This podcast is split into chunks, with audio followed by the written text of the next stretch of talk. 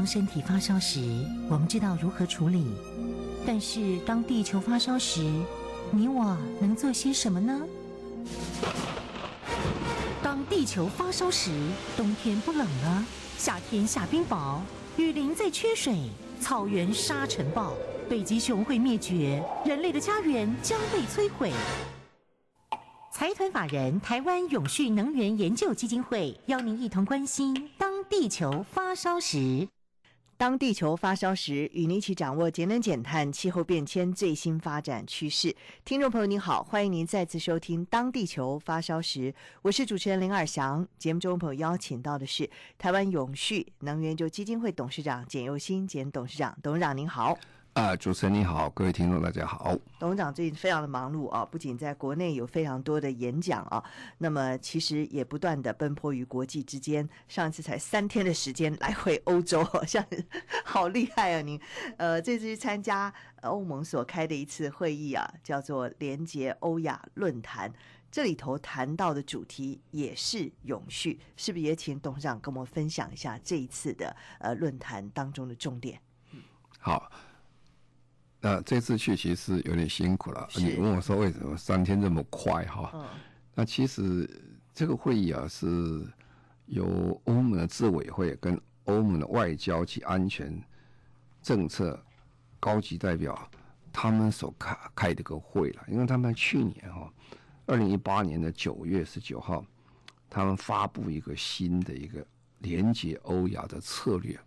嗯。那么这个策略经过一段时间的。这个运作之后，这就在几个月前啊，他们决定要先开始开始做动作，先开始开会啊。那他们也跟欧盟的这个政府要了一笔这个经费啊，七年的经费，七年大概六百亿欧元哦，这是蛮大一笔经费要做这个工作。那因为他来的时间很充足，很很忙啊，他们开会，这次我听他们讲开会，他们其实也没有太大把握。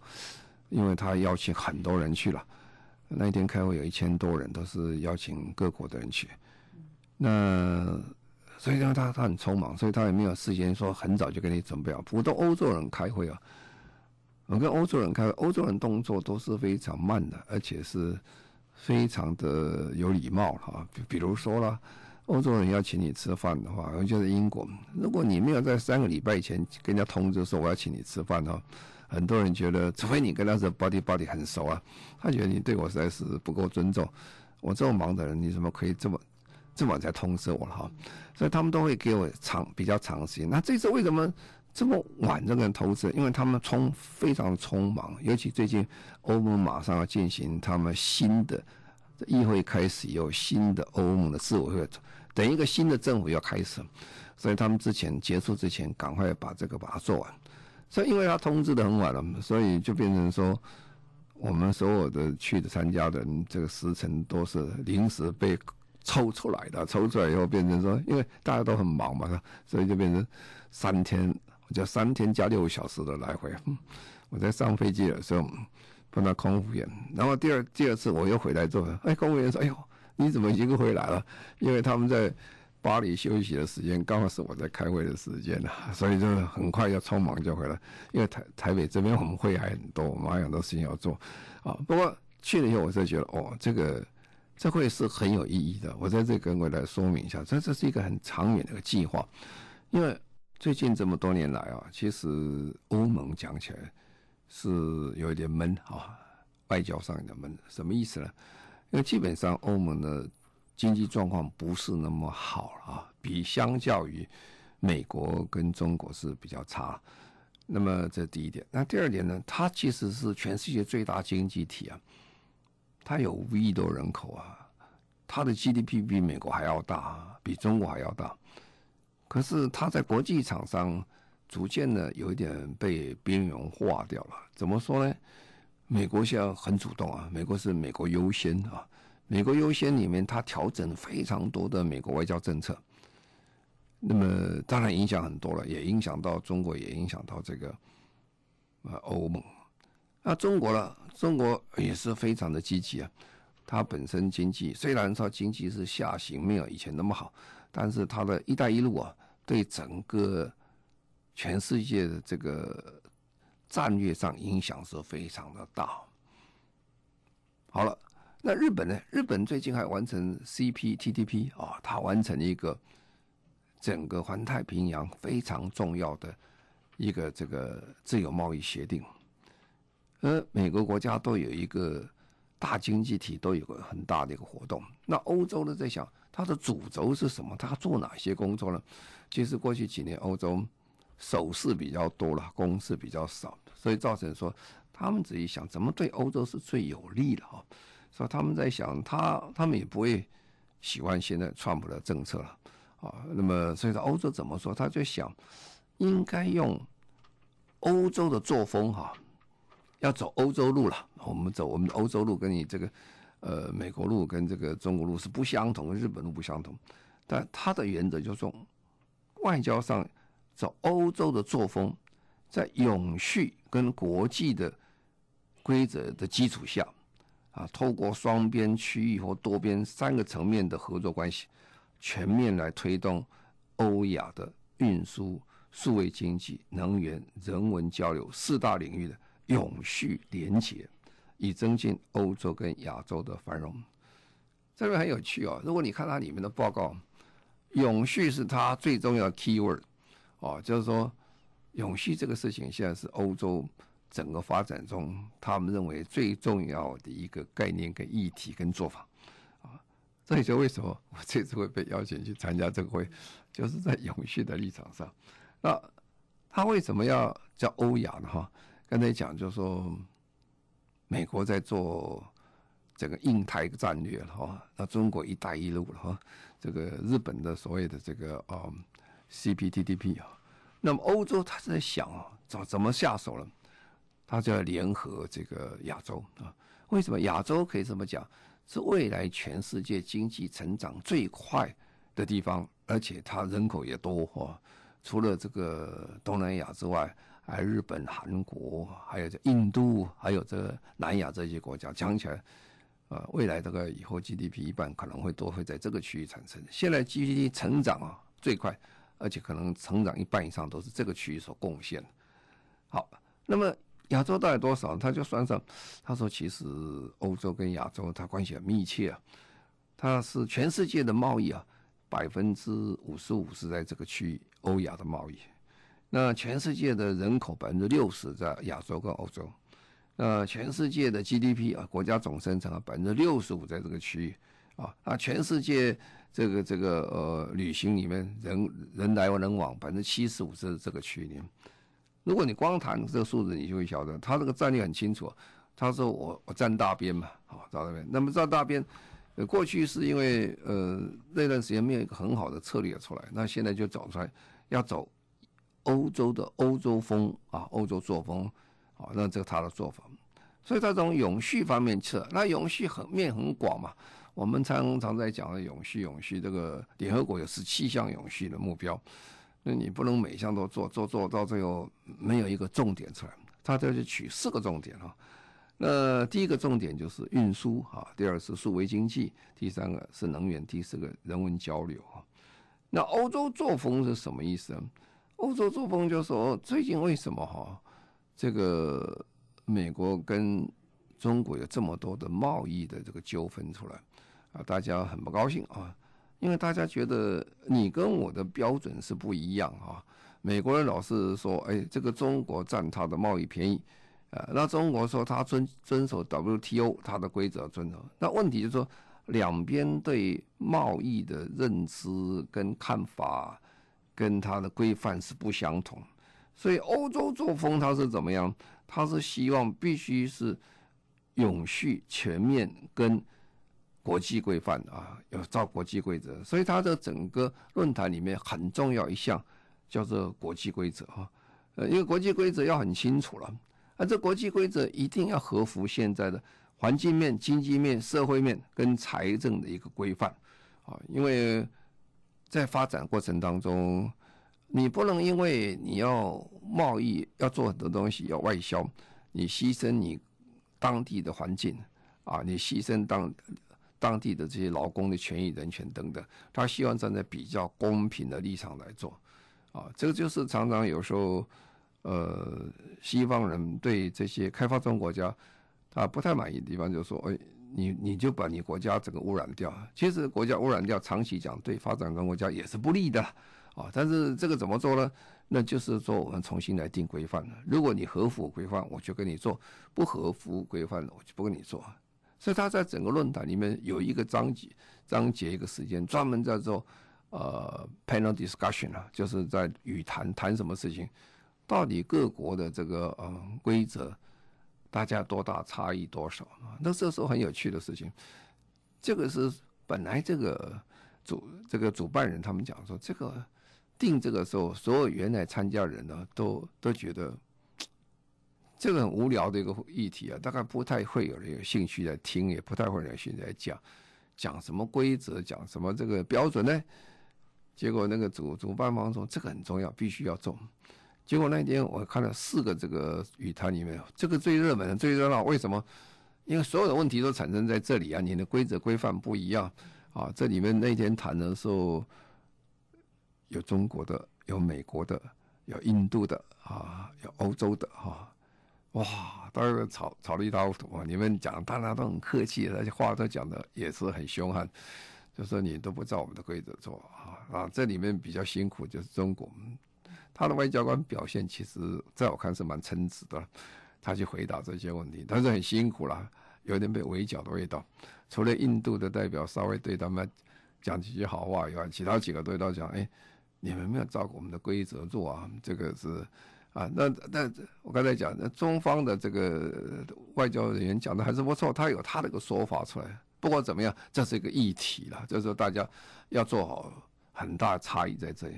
这就为什么哈，在这次节目一开始的时候，他们要做一个很很重要的事情，他就说日本呢跟欧盟签第一个日本欧盟的伙伴关系哈协议啊。那么因为欧盟晓得呀，他是要重新再找，要找跟亚洲又跟这个欧洲有相同、比较相同概念、相同的一规范啊。最相同就是日本了，而且日本是很大的经济体了。如果排下来，应该是排在欧盟、美国、中欧盟、中国啊，呃，欧盟、美国、中国跟最后日本下来，它是应该排到第四大了。而且日本最近才完成非常大的这个泛太平洋的这个啊，这个一个这个 CPTPP 的一个这个整个协定啊，所以他就找他签。所以那一天很热闹，一开始的时候。就是由这个阿贝首相他们做一个演讲啊，做个演讲，他们讲说日本对这个欧盟的这个联欧亚联结的概念啊，他觉得他非常的支持啊，不但非常支持，当天当下就签下一个协定啊，就当场就签了哦，这个是动作也很快，签什么就是欧日欧欧盟日本的一个合作协定，那这合作协定。里面很重要讲的一个，就是讲的一个贸易协定啊，这是最主要说他们有很多规范怎么做这个贸易，然后做完以后后面还有很多的一个动作，这个其实他们蛮快的，这个去年才有一个概念下来，那今年经过三十个多个公司跟政府一起组织起来，组签下一个这个贸易这个一个协定出来，那么这个签完之后，他就寻着路要走嘛。那刚才讲说，这个它本身是一个很重要的一个概念，就是说它有七年的一个一个行程。所以七年里面，未来以日本为东方的主轴，会慢慢的往各国去去拉啊。那么他讲法是多边啊，啊多边，它不是只有跟日本，这很多国家要一起来做。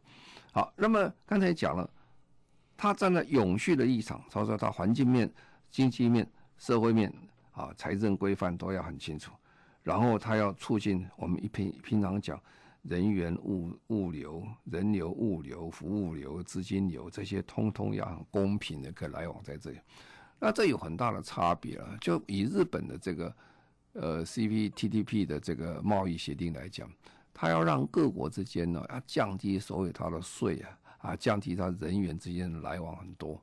那么这些工作如果做下去的话，对未来的经济的发展是非常。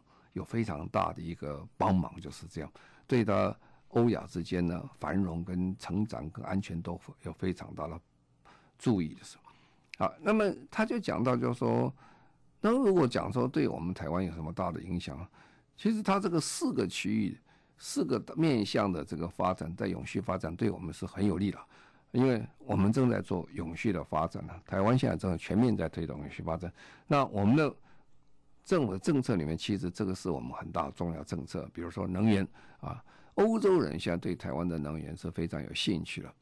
那么，尤其在这一段时间，我们可以看到，欧洲在再生能源其实发展到一个程度了。有些国家的这个再生能源已经发展，它成长也不像当年那么快了哈。那么就产生非常多的它的能力可以外销出来。那么，尤其最近几年，这个欧盟的再生能源，它的这个实力跟它科技能力已经非常的成熟，所以它价格很低啊。所以它产生电力的每一段价格都非常低，在很多国家它已经都可以做得到。其实它的能源价格会低于用烧煤的价格啊，这就很大的竞争力。那台湾刚好最近几年我们也在做能源的转型啊，能源转型很重要一项，我们在做再生能源。那台湾的再生能源现在在欧洲是蛮亮眼的啊，因为在你纵观全世界啊，如果要做海上风电的话。台湾是跑得最快之一了啊！其实我们看一下这个整个亚洲里面，我最近看到很多的这些消息，还碰到很多朋友的，连日本都会跑到台湾来看台湾的海上风电，因为这段时间因为欧洲在台湾投资蛮多的，跟我们的合作，他抢到不少的市场。那么这一方面，因为台湾又有台风又有地震，所以它的这个技术能力要比较高一点了。那东方怎么做这个事情，跟西方是不太相同啊。所以日本对台湾这一方面很关心。那韩国呢？因为它这方面比较没有在这一方面海上风电做比较少啊，所以这一方面，呃，欧洲人看台湾其实还蛮看得蛮重的啊。那第二个就是讲数位经济啊，那数位经济也是我们国家现在发展的主轴了。那么欧洲人的数位经济发展的很快，但是欧洲人做的他比较比美国更小心啊，尤其美国人对呃这个。所谓这个隐私的问题啊，在欧洲人管得非常的紧啊。最近欧洲通过这些法律，其实管得非常非常紧，而且罚罚金啊，动辄十亿，多则百亿美金以上，是非常大的一个重罚。它是保护人民的隐私啊，而且同一个时间你要让数位经济继续往前跑啊，那这个是其实也是台湾实力比较强的一部分了，因为我们硬体很强了，那软体我们也是相当的不错啊。所以这对他们讲起来很很很有兴趣。那运输了，你要连接就要运输了，呃，没有运输也是不行。那连接当然运输讲起来，台湾本来这个地位也是不错，我们其实在亚洲是很好的一个枢纽区域啊，就是我们没有百分之百好好运用把它发展起来，台湾地位是非常好。所以对人家讲起来，欧亚连接台湾也是很好的区域。而且台湾虽然我们在运输方面，我们没有什么汽车产业。但是我们的摩托车产业很强啊，啊，特别是呃最近又新产生的电动摩托车，啊，电动摩托车逐渐台湾最近你看报上讲，我们的营业这个新车的使用率，电动车成长是非常快啊，比例越来越高啊，这也是变成一个很好的一个方向。其实我们在欧洲看到，在柏林，它现在就有台湾的 Google 做的一个共享。机车了啊，共享机车，你在路上跑，大家可以共享时时间，就有一点像我们在做这个 U bike 相同的事啊，所以这些都是台湾人的创意啊跟方式。其实对欧洲讲起来，他们觉得很有可以谈的地方。嗯，好，我们现在就先稍微休息一下，稍后回来。展现企业永续绩效的世界舞台，接轨国际永续趋势，全球企业永续论坛 GCSF。即日起开放报名喽！十一月二十八日至二十九日，将于台北圆山饭店集结全球各产业专家学者，带您解析企业永续趋势及策略。机会难得，敬请提早购票，以免项羽。详情请上网搜寻二零一九 GCSF。大家好，我是张曼娟，透过聆听诗词歌赋中的智慧哲理，让你我理解人生。张曼娟读诗小学堂更能提升孩子们的文学素养、写作能力。张曼娟老师读诗小学堂，二零一九全新制作，五十首唐诗，六 CD 有声书，四九九元，请上好物市集选购，或搜寻滋滋线上听，上网学习。展现企业永续绩效的世界舞台，接轨国际永续趋势，全球企业永续论坛 GCSF 即日起开放报名喽！十一月二十八日至二十九日，将于台北圆山饭店集结全球各产业专家学者，带您解析企业永续趋势及策略。机会难得，敬请提早购票，一面项羽。详情请上网搜寻二零一九 GCSF。中广新闻网 News Radio。您现在所收听的节目《中广新闻网》，当地球发烧时，我是主持人林尔祥。节目中朋友邀请到的是台湾永续能源就基金会董事长简佑新简董事长。今天我们特别谈到的是连结欧亚论坛。好，那这欧亚论坛刚才讲，它是站在永续的面上去谈这个问题。那有运输、数位经济、能源跟人员交流方面。那我们台湾这次是用台湾企业的一个团体参加，啊，那么我们参加人大概是啊吴荣义呃吴董事长，他是台山公司的董事长，也是很大投资公司的一个董事长。那另外一次是呃清华大学贺成红校长啊，那另外一位是这个外贸协会刘世忠副董事长。那我们四位去，其实我们四位导师讲。都是临时被被邀请的，所以都是三天就来回，都是很赶啊。那所以大家谈这个事情很有兴趣。那第四项他谈就人员交流啊，人文交流，人文交流很重要，就是从人员的交流谈到人文的交流，文化的交流，很重要一环就是大学跟学术的交流。我们欧我们现在台湾总共有十一万多的外籍学生在台湾。但是呃，欧洲来的比较少啊，大部分都是东南亚比较多。但是如何把欧洲的这些学生能够有机会在他的大学的过程中、研究所过程中用交换学生或者到台湾来学习啊，这是一个很好的方向。那贺成校长对这个是非常有兴趣的，因为清华大学是国际非常知名的学校。如果有更多的这些外籍学生、外籍教授来的话，对学校是很有帮忙的。那么，怎么样促进这些外籍学生到台湾来啊？也变成未来一个很重要的方向。因为我们知道，呃，国与国之间呢，最好的交流还是从人员的交流开始是最好。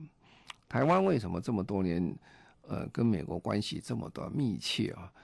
当然，美国给我们在很多事实给我们协助跟帮忙以外，就是台湾到美国留学生非常多，啊，美国这留学生很多，以后这些人后来又回来了，回来以后，当然他就把美国想法看法更了解，然后带很多这种新观念、新思想、新方法回来。那我们跟欧洲呢，过去是比较少啊，尤其呃，因为欧洲跟美国不太一样的地方，欧洲语言太复杂了。如果你要讲是英德法还好啦，你再下去，我们去到欧洲的议会去听这个呃听演讲听什么时候很有意思啊。欧洲议会真正准备好是二十二个不同的语言呢，那你各种语言都有都有差别，说真的很不容易，要到很多地方去学习的时候。如果他有很好的英文的这些课程的就可以，比如像荷兰呢、荷兰他们英文非常好，他们有很多英文的课程，英文的老师都会有问题啊。但是其他国家你要到波兰去，我觉得就很累了，呃，讲是讲很累了。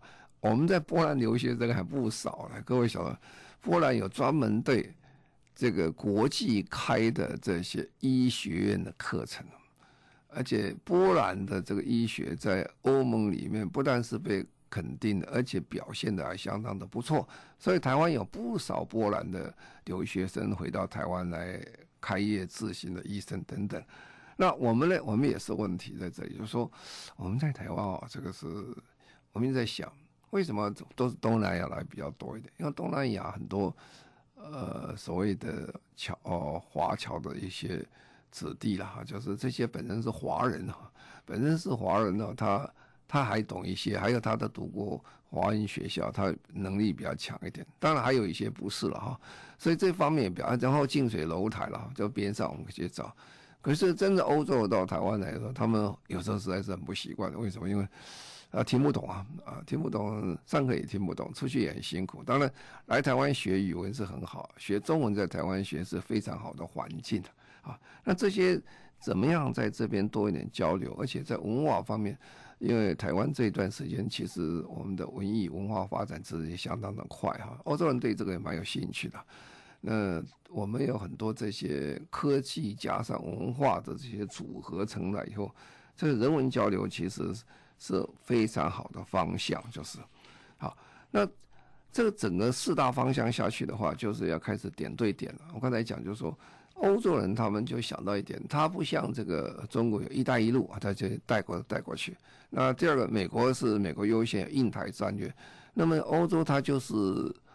各连接都把它连接在一起，所以未来它的发展的方向，可能不是只单说台湾跟欧盟这样单双边而已的，他希望多边大家一起来参与。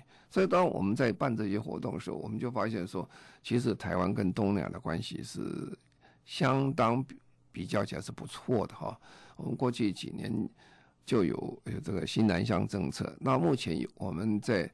呃，东南亚很多的毕业生也是从台湾去的，所以我们有很多的优势，这些优势可以造成说，我们在这工作上就比较容易做，而且我们有内容啊，我们有那种，因为它是站在个永续的立场来做。那其实台湾这个永续立场，如果讲永续中的环保话，那台湾是比东亚国家是先进很多了，所以我们有很多可以让他们可以互相大家来学习的。甚至我们讲起来，我们在环保很多的工作，在某些方面也不是全部。欧洲的环保其实做得很好，但是我们有些在回收啦等等啦，其实我们工作做的是很成功，而且蛮踏实的了哈。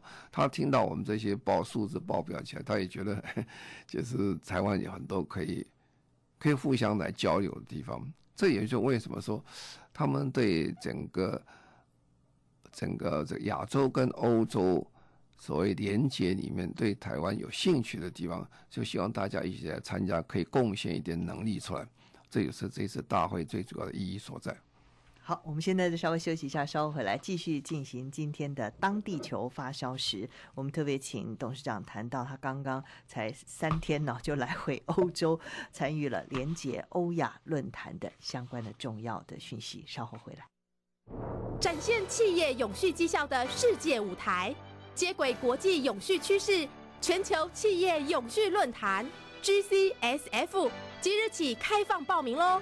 十一月二十八日至二十九日，将于台北圆山饭店集结全球各产业专家学者，带您解析企业永续趋势及策略。机会难得，敬请提早购票，以免项羽。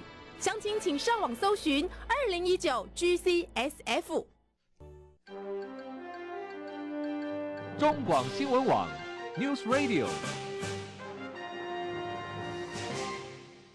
您现在所收听的节目，中广新闻网，当地球发烧时，我是主持人林尔祥。节目中朋友邀请到的是台湾永续能源研究基金会董事长简又新简董事长。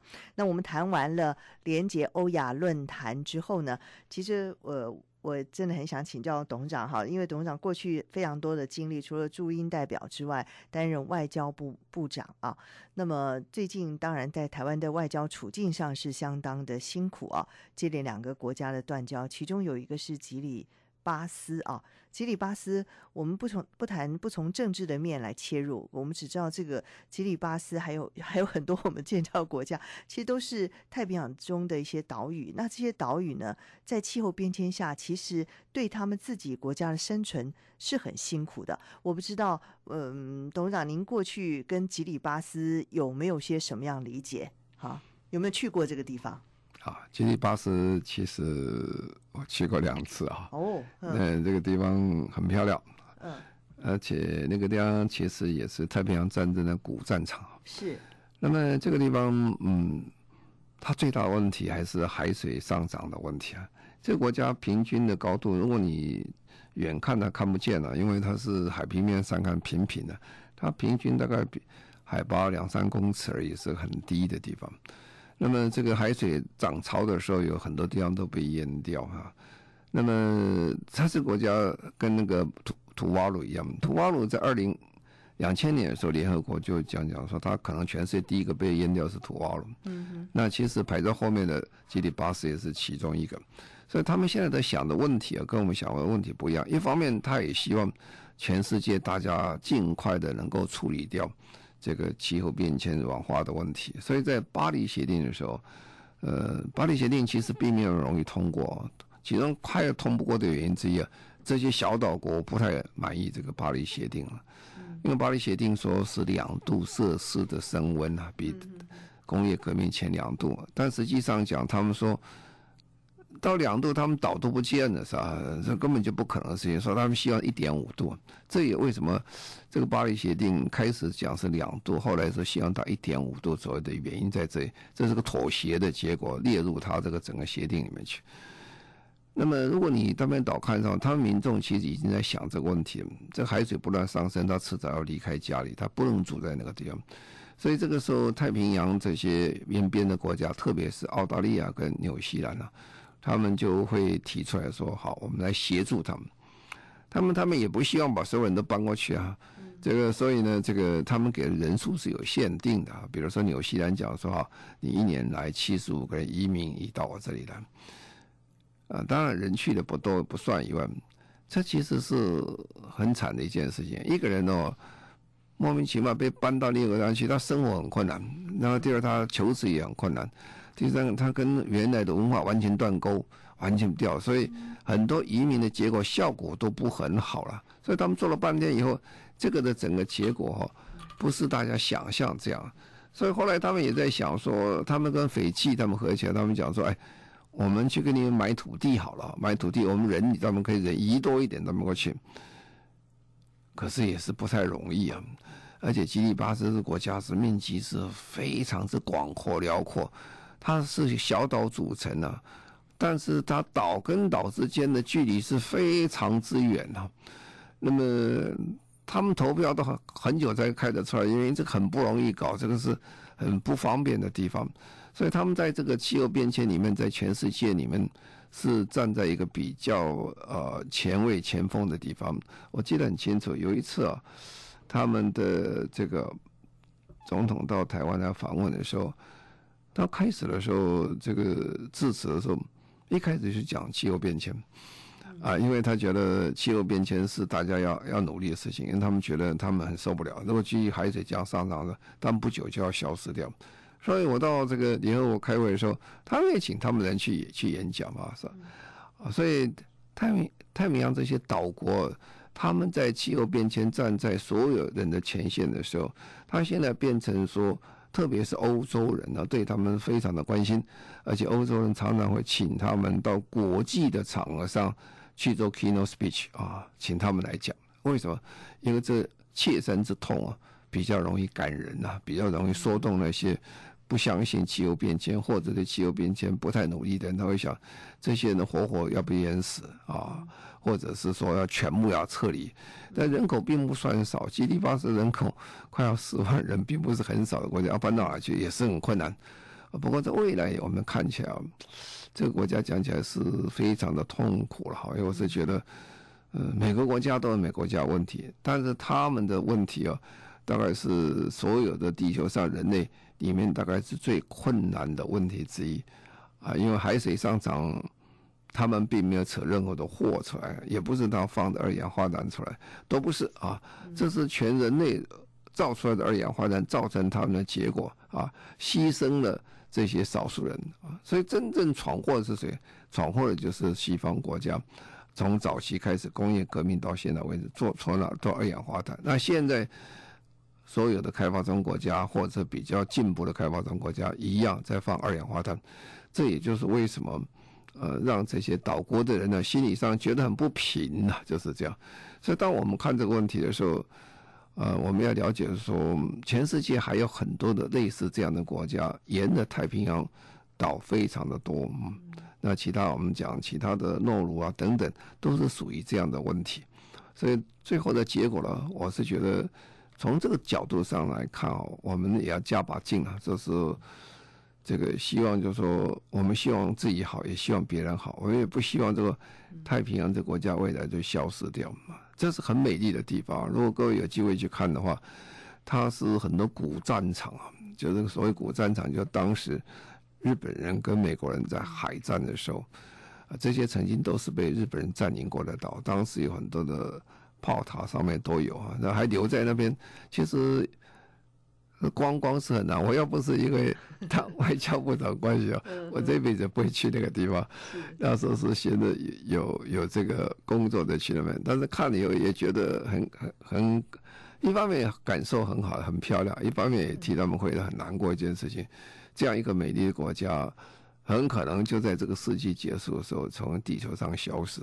嗯，是啊，而且他们到底能够搬去哪里？能够买岛屿吗？搬到其他的地方吗？还可以把他的文化继续传承下去吗？都是一个问题。哎呀，这是最难的事情。如果搬到个地方完全都是陌生的地方，其实对人是很痛苦的。嗯哼，所以真的是气候变迁这个事情，不要说跟你没有关系，其实跟整个地球、跟整个人类都是有相当密切大的关系的。呀、yeah，嗯，好，好，今天非常谢谢我们台湾永续能源基金会董事长简又新简董事长，谢谢您。好，谢谢各位，再见。今天当地球发烧时就到这儿告一段落，谢谢您的收听，我们下个星期同时间再会，拜拜。